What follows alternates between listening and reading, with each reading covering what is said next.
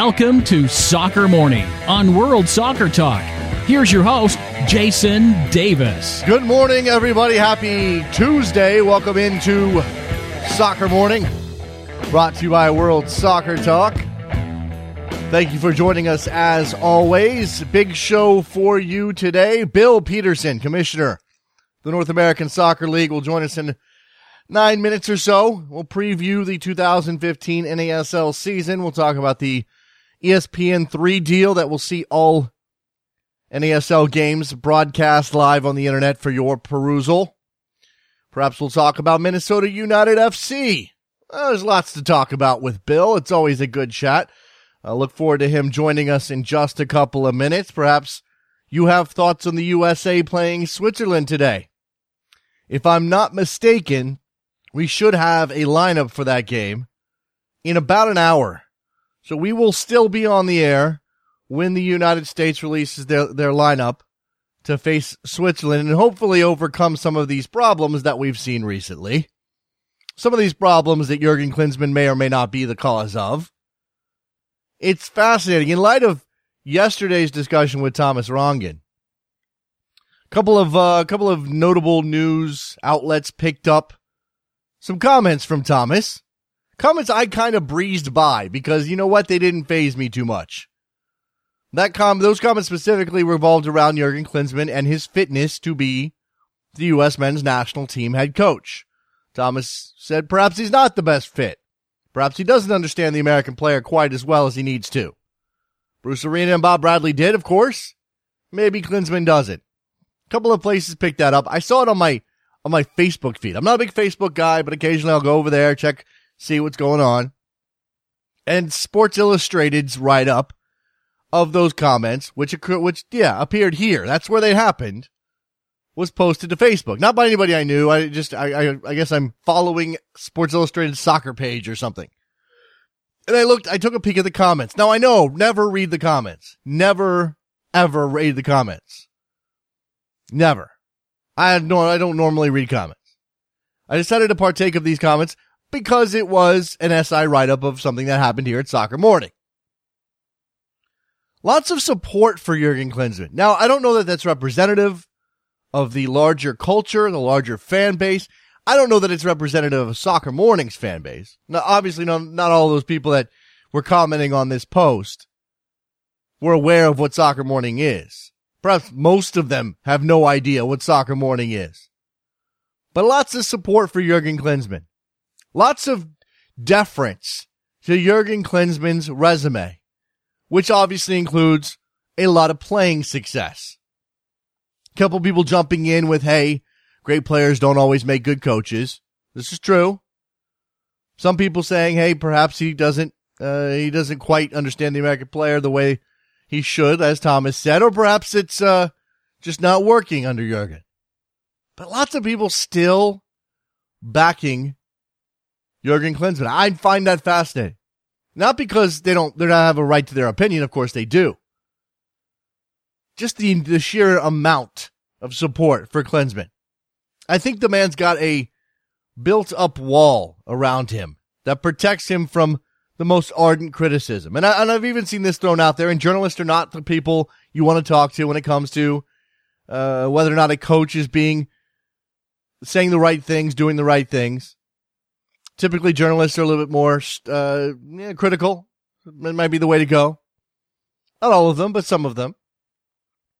Some of those journalists pointing out that back in 2011, when Jurgen took the job, one of the things he pointed out was that there's not enough pressure on him or on the team in the United States. The culture is not caught up to that element yet.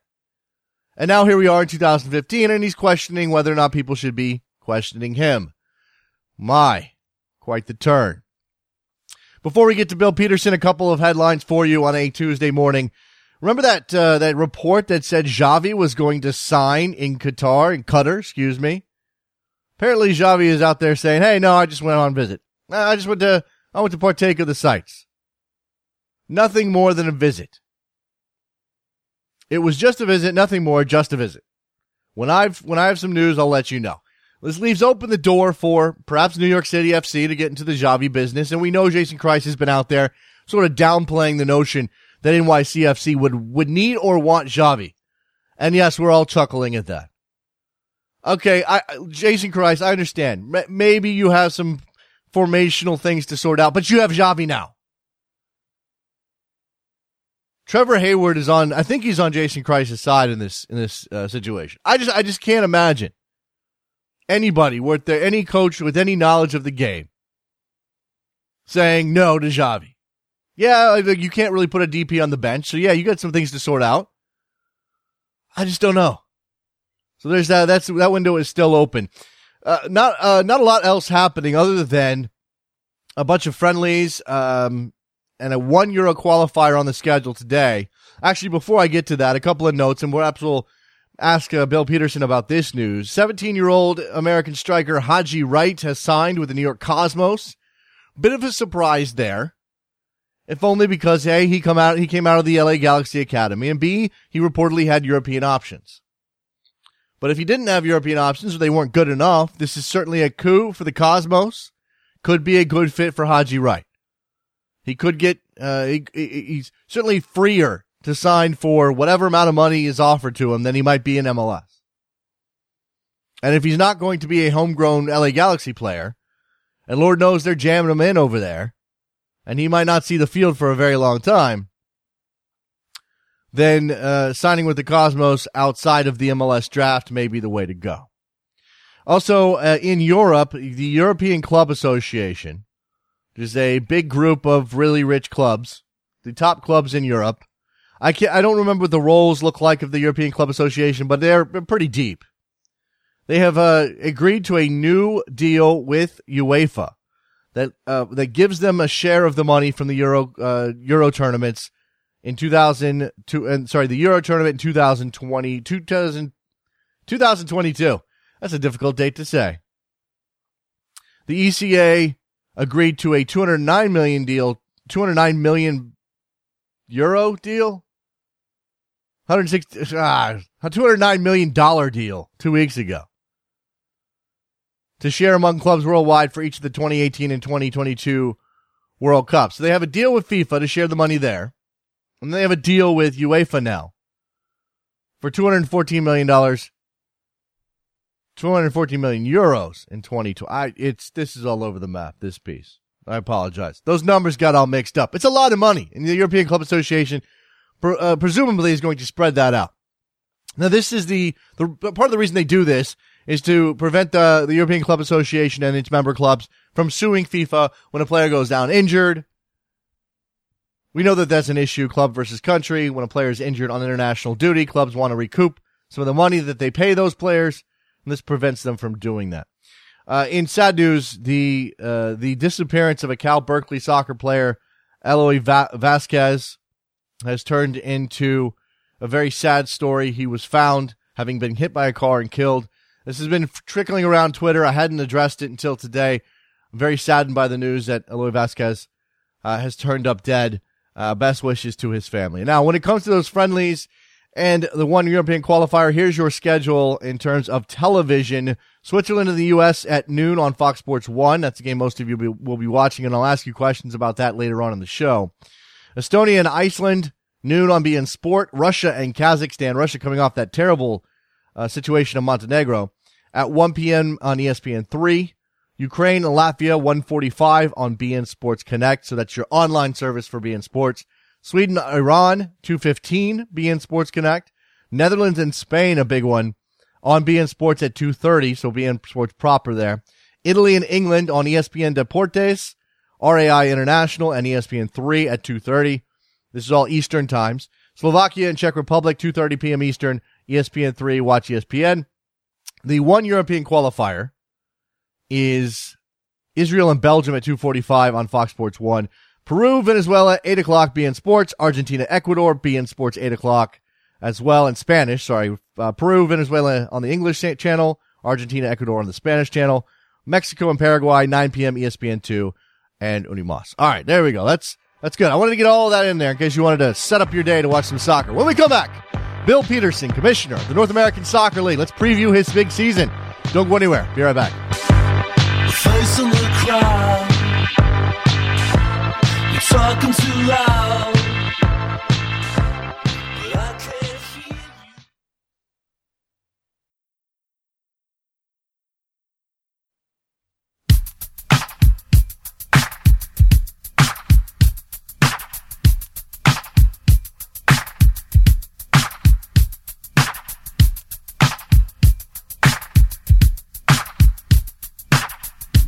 Welcome back to Soccer Morning on World Soccer Talk with Jason Davis. Here we go. Let's talk to Bill Peterson, Commissioner of the North American Soccer League, who is on the phone with me now, just days ahead of the 2015 season openers for his league. Bill, how are you?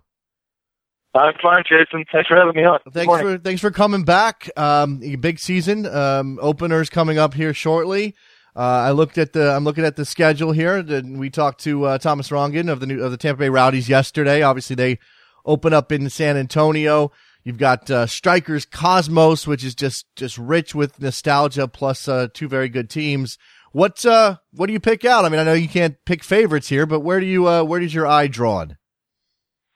You know, I think it's across the league in general, and I, am not just saying that, but I, I've been most impressed the last two to three months with the reports they get back of, of where our coaches have been and the scouting they're doing and the signing that they're bringing on. And you know, I, I won't uh, I won't pretend that I can evaluate the best soccer talent in the world, but I do talk to a lot of our guys, and and the reports they give me on other teams other than their own uh, leads me to believe that we've made some serious upgrades to the rosters and uh, it's going to be an exciting, exciting spring season for sure. Okay, well, let me ask you specifically about once that you don't have to pick. Jacksonville opening up their uh, their uh, their season and starting their lives as an NASL team against Edmonton at EverBank Field. What's the expectation there in Jacksonville for the home opener?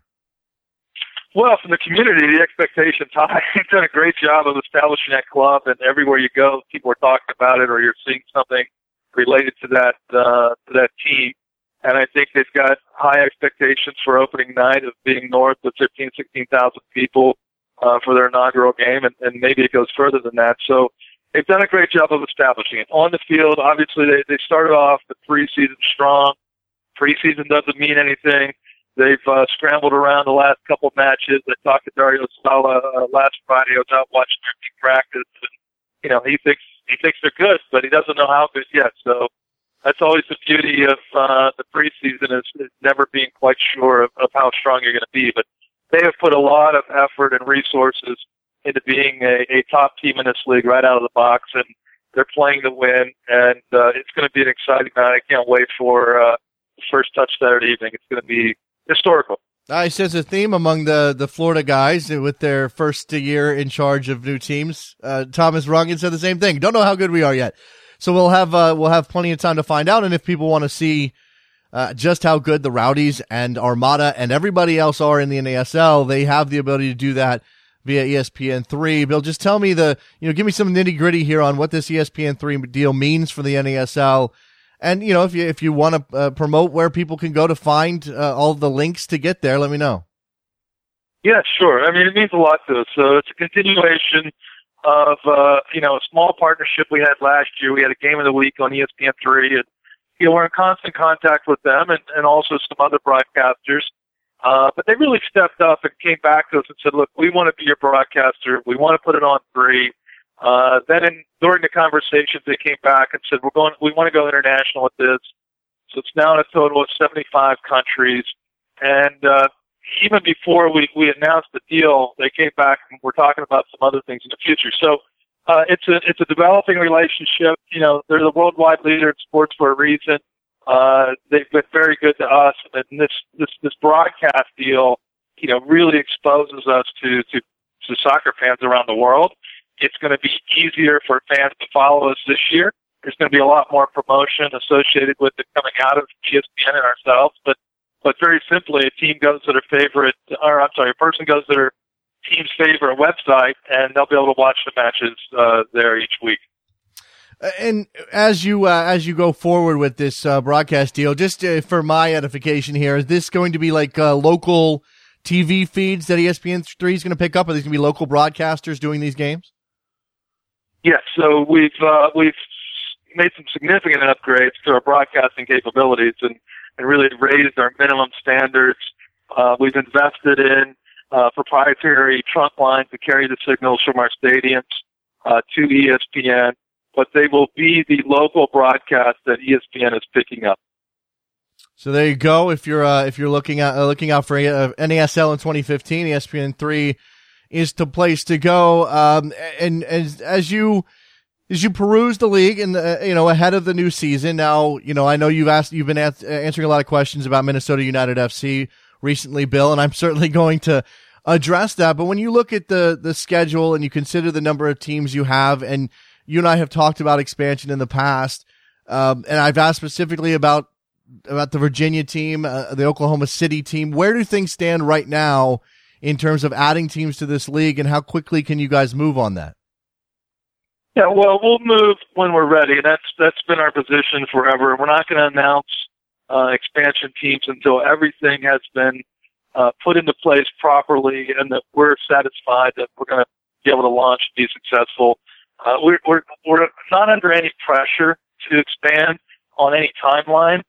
So I know it, it, it drives some of the fans crazy and it drives uh, some of the media crazy that we won't come out and say we're going to add three teams by, by next year or we're going to make an announcement in four weeks. But the fact of the matter is these things are complicated and, and a lot of things happen along the way from the time a group approaches you about being in the league until they actually get on the field.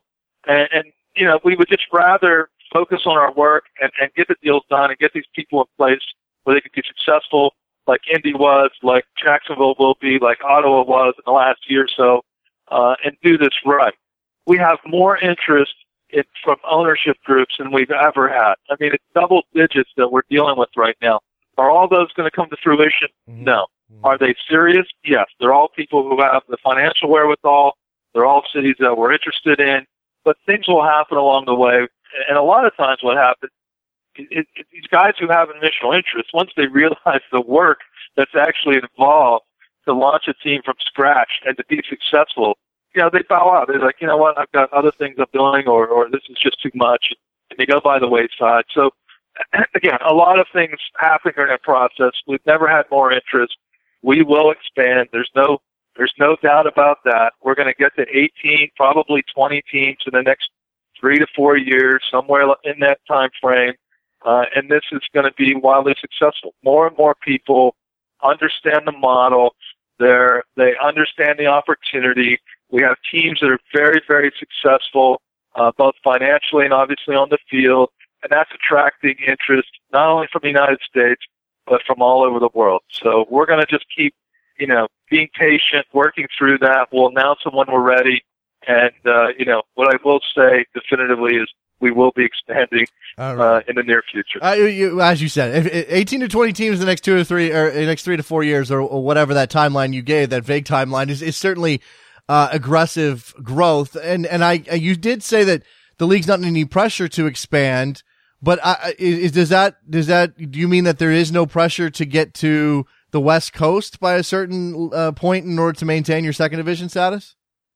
you know, we don't worry about that. We have enough interest in the West Coast, and we're going to get there. And you know, I don't think U.S. Soccer is going to come back and try to pull our our designation or or, or our uh, you know take us out of of play because we don't have a team in the West Coast. What we're what we've proven is we're capable of building very strong teams, and we're we're expanding very widely in how we go about all of this. Mm-hmm. And they, I assume, are very proud of the efforts we're putting in and we'll realize that we'll be on the West Coast when it makes the most sense. Uh, and, and I'm just, you know, housekeeping here. And again, I, I know I, I, ask you about Virginia all the time because they're local for me, but is yeah. there, are they, are they, as, as you, far as you see it right now, is that a dead project? And the same thing goes for Oklahoma City?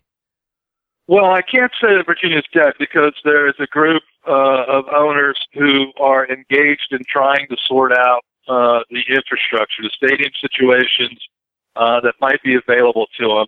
And the word they've given us is that they can, if they can sort that piece out, so short-term, long-term uh, stadium plan, which is one of our prerequisites, then they're ready to move forward with the rest of the process. We know them very well. We speak to them every two weeks. Uh, unfortunately, they haven't been able to resolve this issue, which is a big one.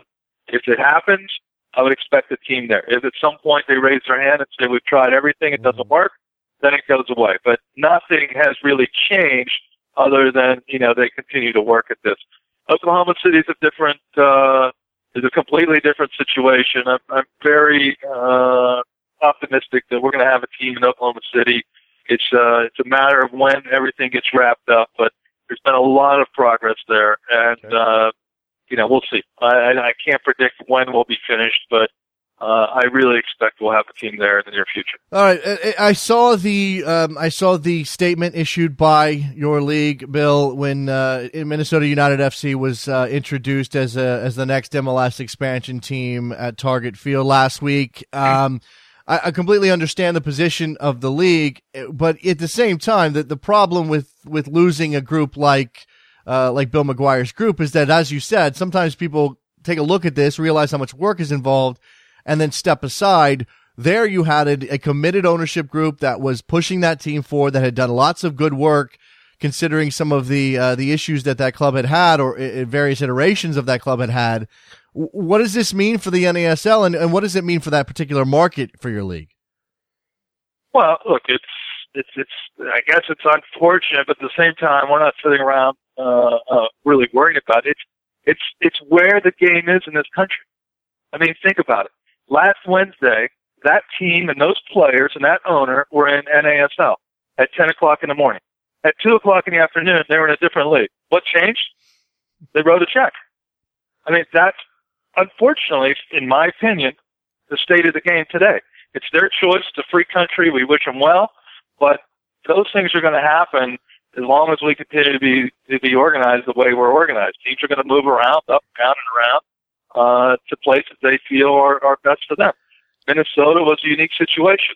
There was an absolute effort being made to put an MLS team in with the Vikings and play in the Viking Stadium. Our owner felt like he wanted to represent professional soccer in Minnesota. And ultimately, you know, he knows the details. You can talk to him about it, but at some point he made the decision to do that. Mm-hmm. And uh, there's nothing stopping him from doing that. And so, you know, again, we wish him well, but you know, we've got our own plan and we'll move on. There's not a league in this country that has started that hasn't had teams uh, move and fold and change ownerships, and we're not going to be any different than, than any other league that's been here. So uh, it, it just is what it is. I, I don't like that that term, but it is what it is, and uh, we'll move on. They'll move on, and and uh, you know it'll be part of history. Well, Bill, I mean, look, I, have heard the argument uh, as you just laid it out there that that uh, Dr. McGuire and his group felt like they didn't really have a choice if the Vikings were going to get a team that was obviously going to cause problems within the Minneapolis St. Paul market for them as a soccer club.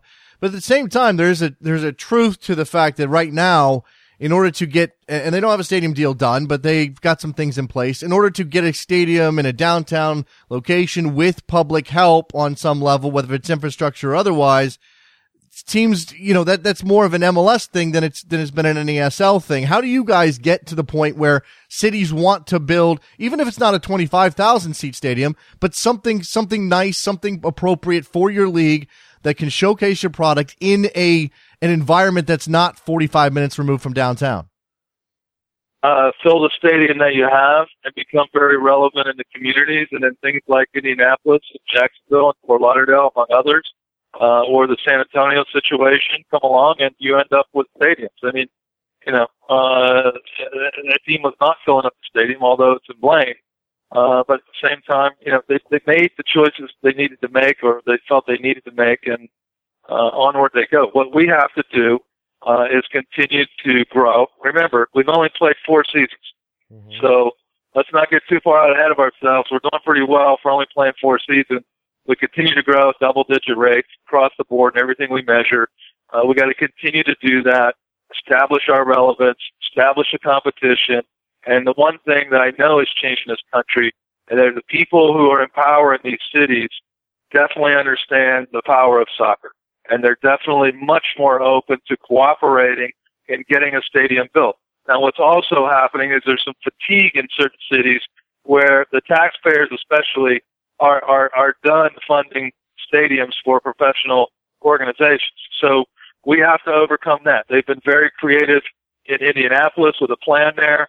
Uh, everyone's still very confident that it's going to happen, but they've only played one season, so they're going to continue to do what they're doing, and the same thing in some of our other cities.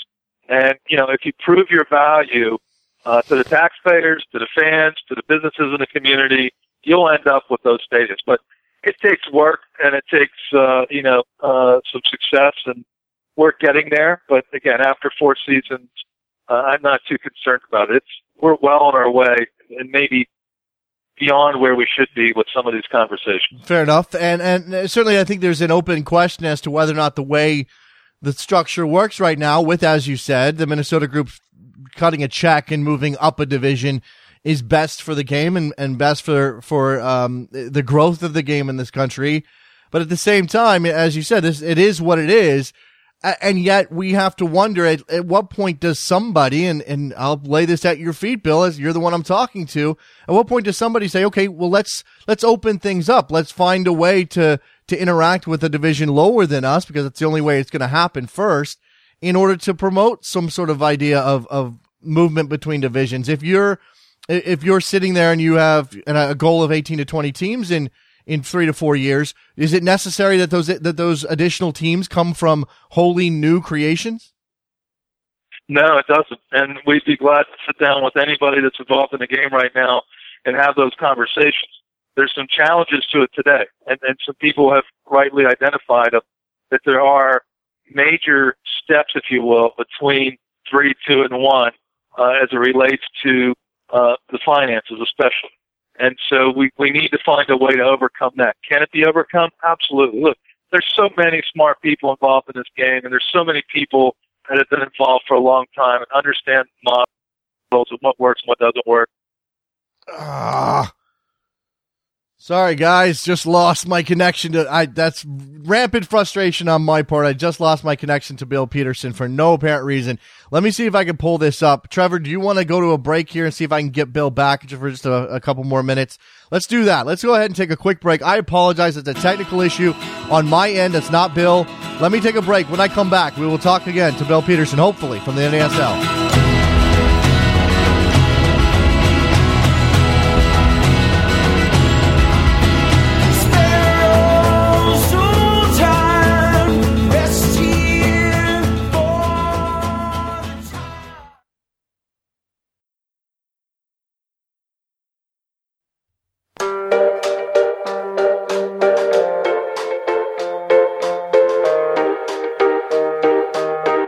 Welcome back to Soccer Morning on World Soccer Talk with Jason Davis. All right, so we've got the gremlins out, I think.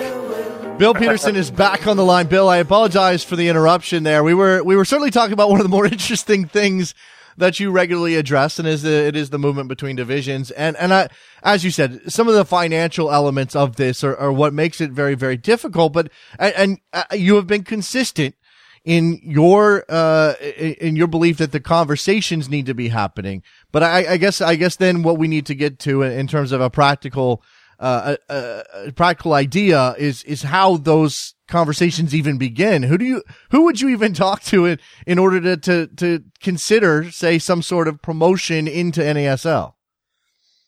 Well, I think it has to begin with the federation, and they're going to have to support the conversations occurring because ultimately they're going to have say in how this works. And then, you know, we'd love to talk to the USL guys. We met them uh, a couple of weeks ago. You know, they've gone through some changes. And, you know, we, we told them, let's, anything, anything you want to talk about, we're willing to sit down and have conversations because it's for the improvement of, of the sport. And, you know, there's a number of issues we should be discussing, whether it's health and safety issues mm-hmm. or, uh, you know, some other things along those lines that really don't tie into the business or the competitive piece, but are important for our players and our fans, you know, we should be working together on those. Mm-hmm. And I think that starts with uh, with U.S. soccer, and then hopefully some others would, would be interested in it. I was going to say, I, I, was going to say officiating as well. Can you guys get together and everybody talk yeah. about officiating a little bit? That uh, that might be yeah. a good thing for the American soccer fan. All right, so you, have got um you've got a new season coming up. Oh, uh, another element, another uh, bit of news that I wanted to mention to you, Bill, or bring up and, and get your thoughts on is the the signing of Haji Wright by the New York Cosmos. He's obviously a talented young player, came out of the LA Galaxy system, a U.S. international at the youth level. What does it say about uh, the NASL and about the Cosmos in, in particular that Haji Wright decided to sign with them? Well, I think it's a huge statement on on you know the system that we have in place. I think it, it, more and more of the players and more of the agents are starting to understand that we have a, we have a totally free market system, free agent system, if you will, in NASL. And, and here's a gentleman who decided that he wanted to play at a high level but be part of, you know, what we call the global soccer economy. Uh, I don't know the exact term, uh, the length of his term, but he's going to be able to go out in the marketplace as a free agent and test his value uh, sometime in the near future when he's still young enough to make a difference. So he's taking control of his career, and I think you're going to see more and more people make those decisions uh, to come into this league. We're playing at a high level. He's going to be challenged. He's also got an interesting opportunity to work with Raul and Senna. I mean, for a young guy, that's just an incredible experience. But they're expecting him to get on the field and contribute. Uh, I expect he'll do that. Uh, but the real key here is uh, there's an agent and a player decided to take their their destiny in their own hands and control it. Uh, and and I think we'll see more of that as it goes along. So we're we're excited to have him in the league. We're excited to watch him develop and contribute. And and uh, you know we've got maybe a decade and a half to follow him uh, in his career. So it's exciting. Uh, just a couple of things from Twitter. Uh, people throwing out questions, Bill. I'm not going to blindside you with anything here, but Vincent Toronto wants to know uh, what the future for the NASL is in Canada, considering that MLS uh, doesn't have plans to expand there anymore. Yeah, you know, we would like to see two, at least two more teams up there in the short term. And and uh, and we've talked about this in the past. We've talked with CSA about working with them to develop even more teams. But just from our perspective, uh, I believe there's at least two more good opportunities up there. I, I don't think we've done a great job with the last, I'd say, nine months. We, we, we've sort of had a plan and we wanted to execute it and we just haven't done a good job. So I've reached out to our owners in Canada and said, look, let's get the season started. And I want to have a, a task force of owners and some other people who are influential in Canada and, and let's get off of our chairs here and, and get busy uh, in some of these cities and figure out whether there's a future for us or not. So we'd love to have at least four. Uh, we're open to more teams there uh, as, as, needed, if you will. But it's it's on me. It's on it's on our group here. We need to get busy with it. In terms of the uh, the the now, obviously this is about the ownership groups, Bill, and I imagine that that you guys aren't out there picking cities. You may have targets. Hey, this would be great. This would be great but you need that group in place, the, the people who are solidly behind the league, who are supporting the league, who have the, the wherewithal and the, uh, uh, and the work ethic to make it happen. But are you, are you conscious of the choices that you're making in terms of, of markets? Um, I don't know. I mean, again, it's sort of in light of what happened in Minnesota and maybe what hap- what's going to happen in Atlanta as well. Yeah, of course. I mean, we, we take a, a look at each market and evaluate each one on on uh, you know similar set of criteria. Uh, but again, we always try to make the decision that we think is best for us, not what affects someone else or how someone else affects us. But, but look, right now we've got two or three different groups of owners uh, coming approaching us. One is the person who is is uh, you know in a community, is passionate about his community, passionate about soccer, understands uh, what this could mean to his community, and he wants to own a team. We're starting to get a lot more interest from foreign clubs who understand that participation in NASL allows them to participate in the global player market. They can establish uh, their academies and uh, and search for players here they, they believe exist and we believe exist, and develop players with their coaches. And the third group are people who are invested in the sport from around the world, who are in it for similar reasons. They're looking at hey, here's an opportunity to have, to get in on uh, professional soccer in the United States a structure that we recognize. Gives us the ability to develop players and move players, and uh, you know that's that's that's a change from where we were probably two years ago for sure, maybe even a year ago. Uh, so that's going to drive some of the, the location issues as well. So if it's a team coming from, let's say, south of the United States, they might be more interested in certain cities than a team coming from Europe or investors coming from Asia or other parts of the world. So it's actually created a little bit of flexibility for us now. Whereas before, if we wanted somebody on, if we wanted a club on the West Coast, we were sort of waiting for a West Coast ownership group. Now there might be the opportunity to tie in one of these foreign groups with the locals and get that mm. done uh, even quicker. So uh, the dynamics changing as more and more people start to realize uh, who we are, what we are, and what their opportunities are. Does that does that mean a direct connection, perhaps, to a to a to a, a big foreign club and, and creating sort of a, an American outpost? Is that what you're saying? Yes, Okay, uh, it, it, it, I got to ask you in, in, this vein as well: is, is, is the NASL playing any role at all, or are you? I'm sure you're closely watching the situation, but do you have anything, um, anything in particular that's of interest in, in San Antonio with the potential sale? Is that going to impact the league?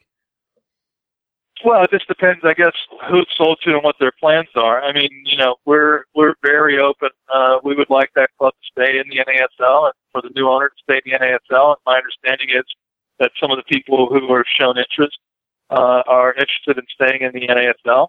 Uh, if it goes a different direction, you know, that's that's sort of out of our hands. But mm-hmm. you know, we're pretty confident that uh, that's a great NASL market. Um, I think if I was buying that club, I'd definitely stay in this league for for some period of time. I don't know what that is. I would stay forever, but you know, somebody might want to take a look at it. So, uh, anytime you're going through a process like this, you can't predict what's going to happen. But everyone knows our position, and we feel pretty strongly that uh, you know we, we're hopeful anyway. Maybe I should say that we're hopeful that it'll stay uh, with us.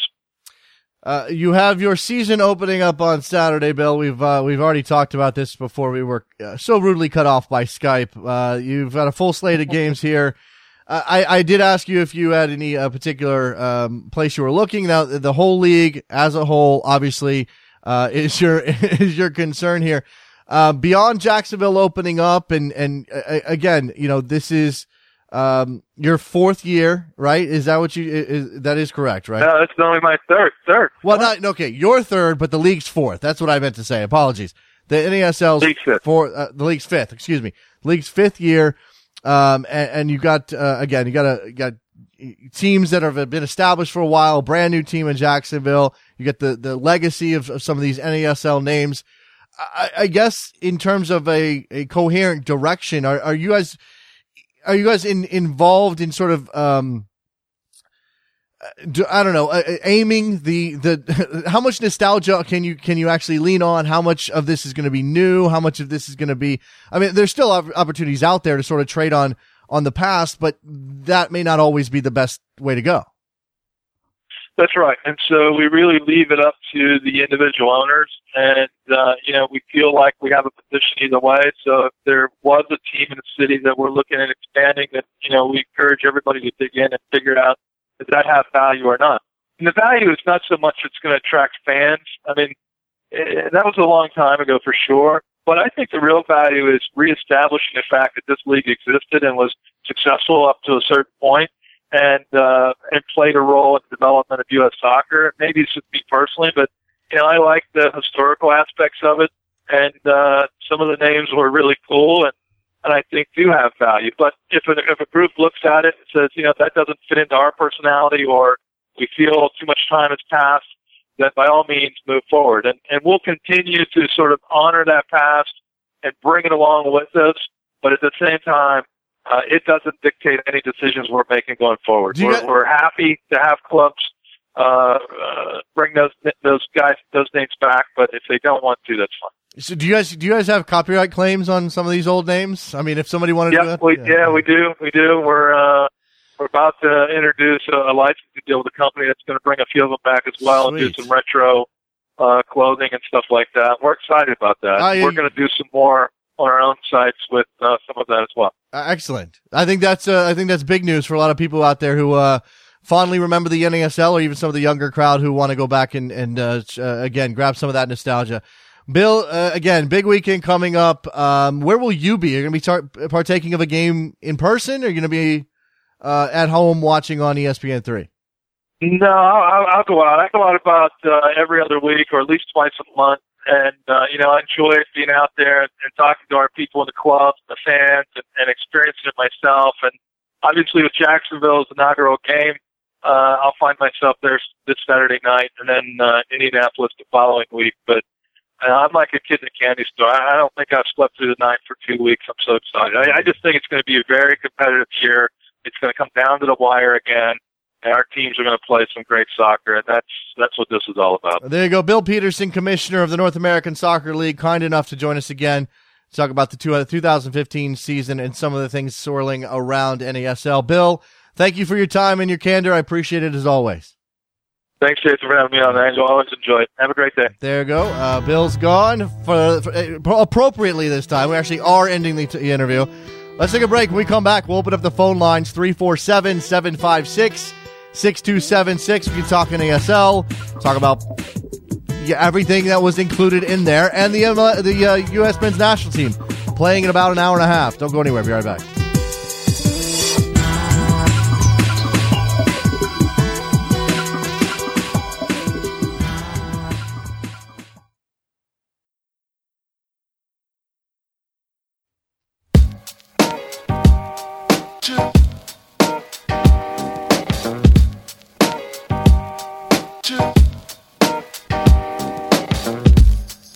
Welcome back to Soccer Morning on World Soccer Talk with Jason Davis. Uh, here we go, back on Soccer Morning with the phone lines wide, wide, wide open. 347 756 6276. You want to unpack some of the comments from Bill Peterson of the NASL uh, in relation to their relationship with MLS, uh, their uh, intentions to consider promotion relegation, their expansion plan, the, league season coming up, the debut of the Jacksonville Armada.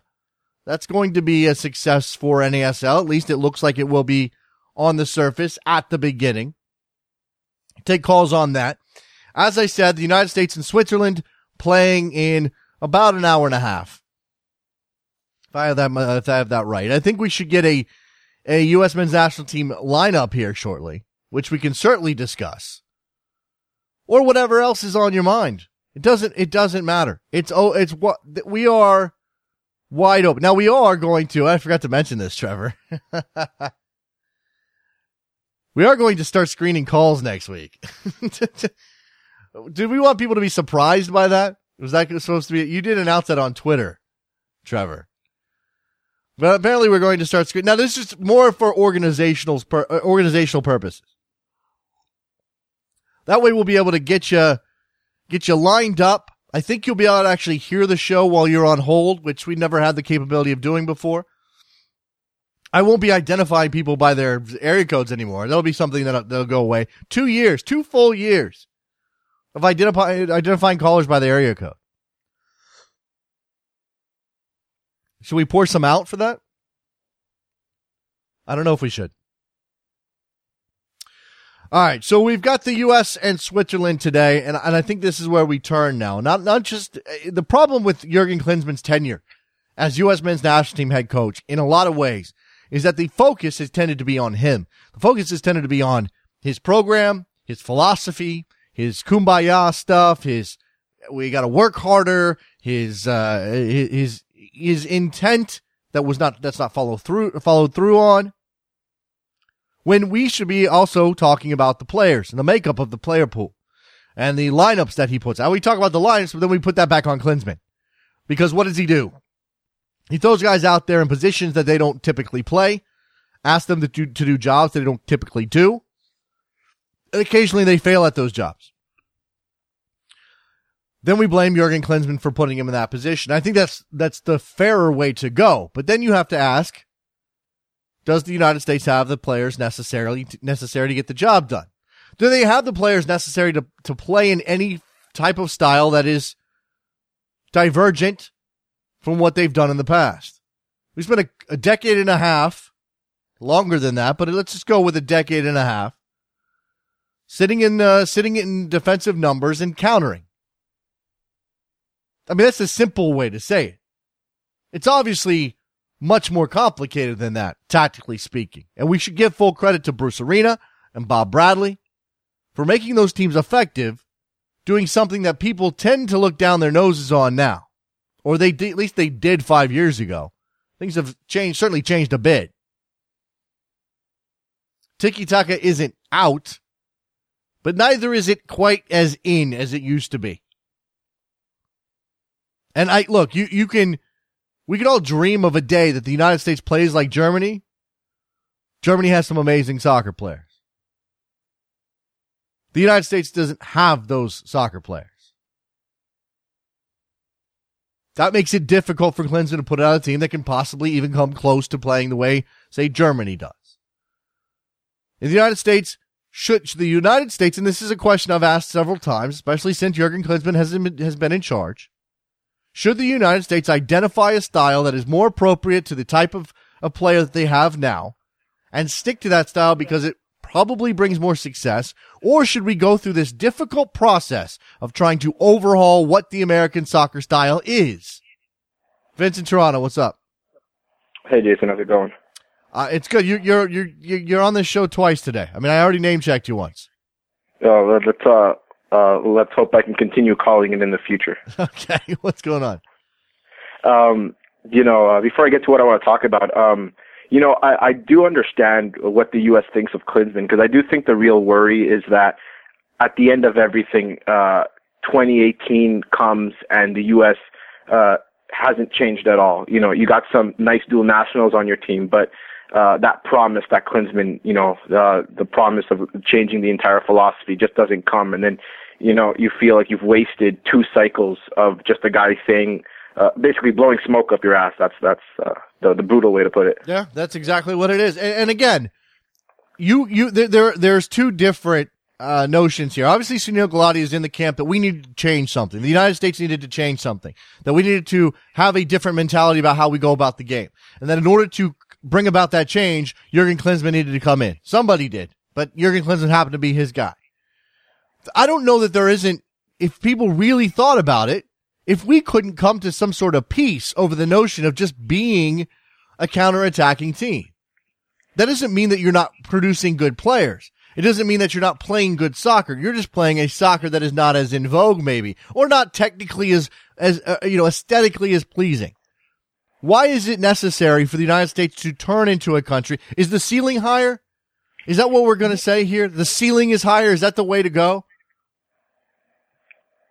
Maybe. I mean, you know, perhaps Klinsmann simply believes counterattacking. Uh, you can only succeed so much with counterattacking football.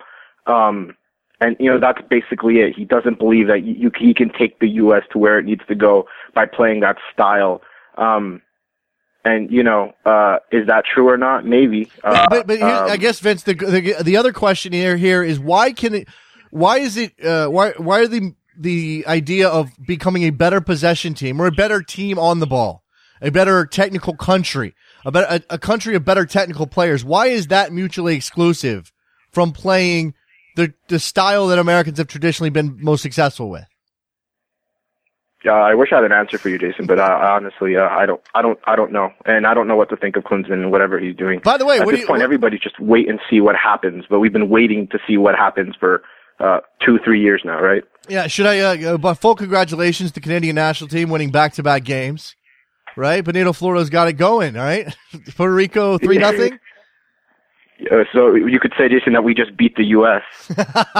could you say that for real? I don't know. Uh, n- no, but yeah, it's uh, it's definitely uh, a step in the right direction. Cyle Larin getting his first professional goal, um, and hopefully he'll he'll be able to translate that with Orlando City. But overall, three goals from open play. We haven't scored from open play in God knows how long. So that's uh, so that's a that's a big plus, Jason. I just want to get quickly to, to the NASL talk. Um, I always find it interesting that uh, that you know in in this part of the world we're fans of leagues. You know, you don't get that in Europe. You don't see people saying, "Oh, I only watch the two Bundesliga," or you know, uh, Ligue 2 is is you know my league of choice. But here you have MLS fans, you have NASL fans. Instead of you know, I'm a fan of the Jacksonville Armada or I'm a fan of Real Salt Lake. Um, it, it, it's just weird when you think about it how these leagues uh, while supposed to be existing under this pyramid, are almost pitted against each other over, you know, soccer viewership in this country. Um, while that's not really an part of the world. I agree with it. It's it's an odd situation. I don't think it's healthy in, the long term, and it's been that way for it's been that way for a hundred years. I mean, the United States has gone through league after league after league because whenever one popped up to have any sort of decent success, another one popped up to completely dire- uh, to directly compete with it, and they've cannibalized each other and they've gotten into fights over um uh, uh, uh over their um, their sanctioning. They've gotten into fights over stadiums and, and ownership and players. And, uh, it, it's never worked out. And I hope, and that, that's, it's not that I have a particular, um, mm, it's not that I have a particular dog in the fight. I'm not backing MLS versus NASL. I'm not backing NASL versus MLS. Mostly it comes down to this philosophy that the two leagues espouse in terms of financial restraint and a more open model, et cetera, et cetera. I just want them to get along so we don't end up with a bunch of clubs who are, are, are falling apart, disappearing, and then a league that goes down. I don't, I don't want NASL to go down. I want the NASL to continue to grow and be successful. But I, I, I do see some problems in the way that these two leagues are going at each other. Maybe not directly, but certainly indirectly. And now, as I said last week over uh, uh, Minnesota United's announcement, we get a sort of passive aggressive war of words, which again doesn't serve anybody any good. No, absolutely. I mean, you know, I'm, I'm starting to think that if the NASL does indeed, you know, God forbid, collapse on, onto itself because of what's happening, and I don't think it'll happen, but I, I easily see Bill Peterson packing his bags and, and, and you know, moving the NASL to Canada. Uh, because we are willing here to talk with the NASL more than perhaps uh, cities in the U.S. are willing to talk with the, with the NASL. Um, and he's already brought it up that he wants to put more teams in Canada. Well, um, and yeah, and it's it's there's a lot more that has to happen first. Um, but you know, if I'm if I'm Bill Peterson and if I'm the NASL and I'm seeing a lot of resistance coming from you know the West Coast as we've seen the issues there, or you know, giving a franchise to a team who then in two years will flip you and say, yeah, well, thank you for the opportunity, but you know, we're taking our talents to MLS while you know right to the north of him he has a whole country that's dying for professional sure, soccer. Sure. Um, you know, well, you know, uh, it, it's it's you know the the the choices uh, change.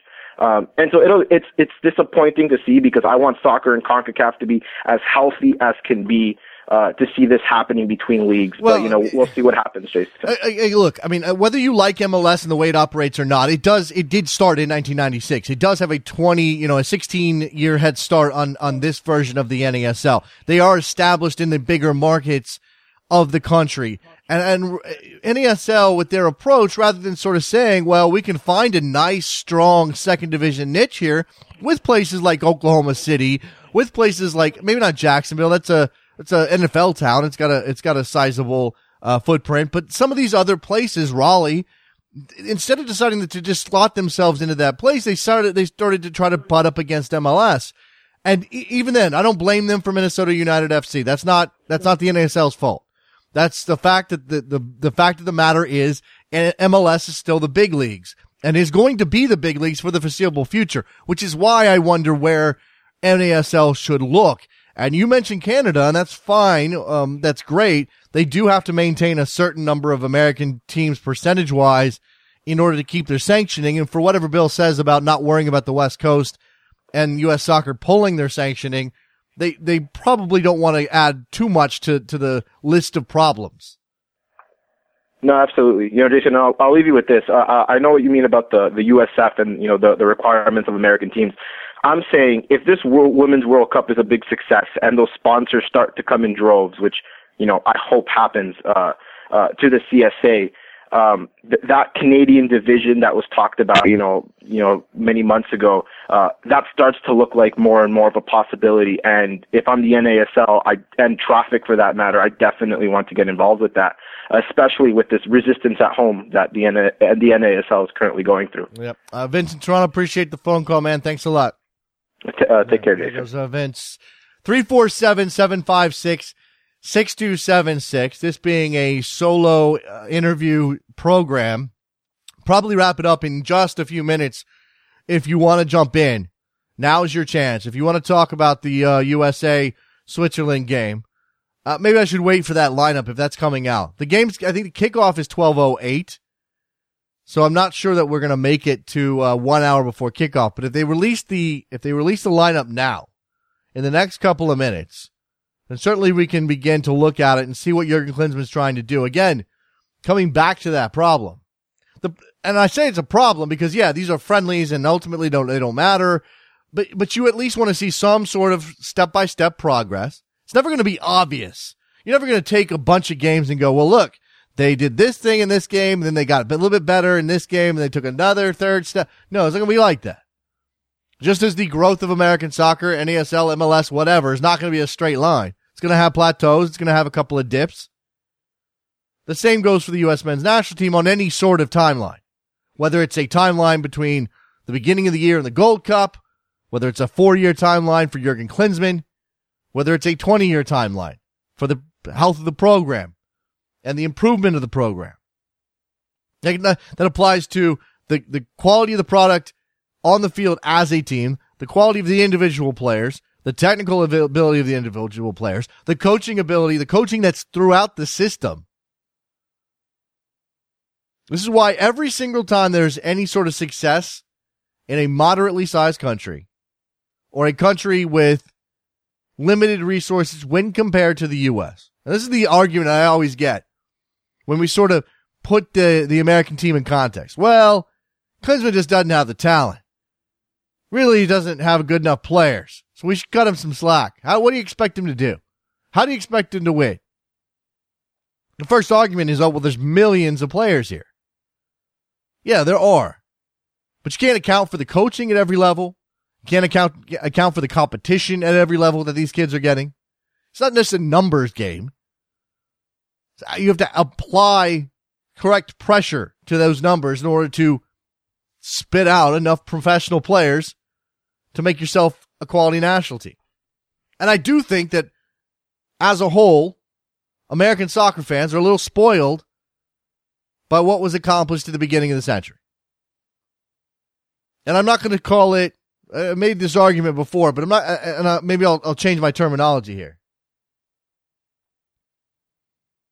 But I've called it a golden generation. And I don't mean that in, oh, they should go win World Cups or, oh, they should go win, you know, to semifinals, whatever.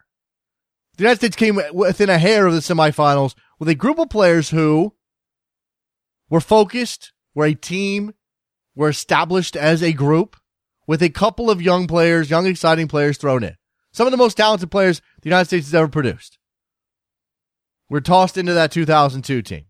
DaMarcus Beasley, Landon Donovan. But you consider the group that, that, that was really the core of that team. Claudio Reyna, John O'Brien, Brian McBride, Eddie Pope, Tony Sanneh.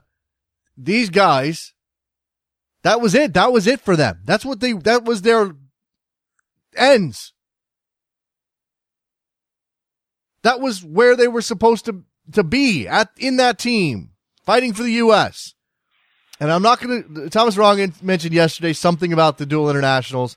And I really want to focus on that because if you're good enough and you're a, a citizen, you play. But on some level, whether it's the dual internationals or the Americans who are just American, you wonder about whether that singular focus exists anymore. And, and maybe the, it helped the United States be a better team in 2002 than they really had any right to be. 704, you're on the air. Hey, Jason, it's Cam. Great show. How What's are you? What's going on, Cam? I'm waxing poetic about the national team. It's bad. well, partner, I just want to say great show. I thank you for having Bill Peterson on and talking about NASL. I, I just want to comment on the U.S. national team because I heard the Thomas Rongen interview on yesterday, and I thought it was, man, it blew my mind when I heard him say that he didn't think Jurgen Klinsmann was the right fit for the national team for this cycle. Um, to hear a coach of his stature with his history on U.S. soccer, blew my mind. Well, and I mean, the, let, let, you see, and what, real quick, Cam, I just want to provide some context because it was pointed out to me on Twitter, and I, I, knew this already, but I mean, it was brought to the to the forefront when this sort of when this when his some of his comments ended up on the wire in a couple places. D- Thomas sure. Rongen, he left the program just as Jurgen Klinsmann was coming in. I'm not right. sure that the, I don't know what their relationship is. I don't know that they have one necessarily, but that, you know, just consider that. I, am not saying that there's any, uh, anything untoward on the part of Thomas Rongen, but you should consider Rongen's before. position within that program before Klinsmann and after Klinsmann. Sure. And I took that in consideration, but I think professionally to hear a coach of his stature and to make that comment, I think it says something. And as a viewer and a fan of U.S. soccer, the fact that the team doesn't truly have an identity at this stage of the game, as a viewer and a fan, that tells me something. You know, I can't think of under a Bruce Arena team or even Bob Bradley's team. I never questioned did the team have an identity. Right.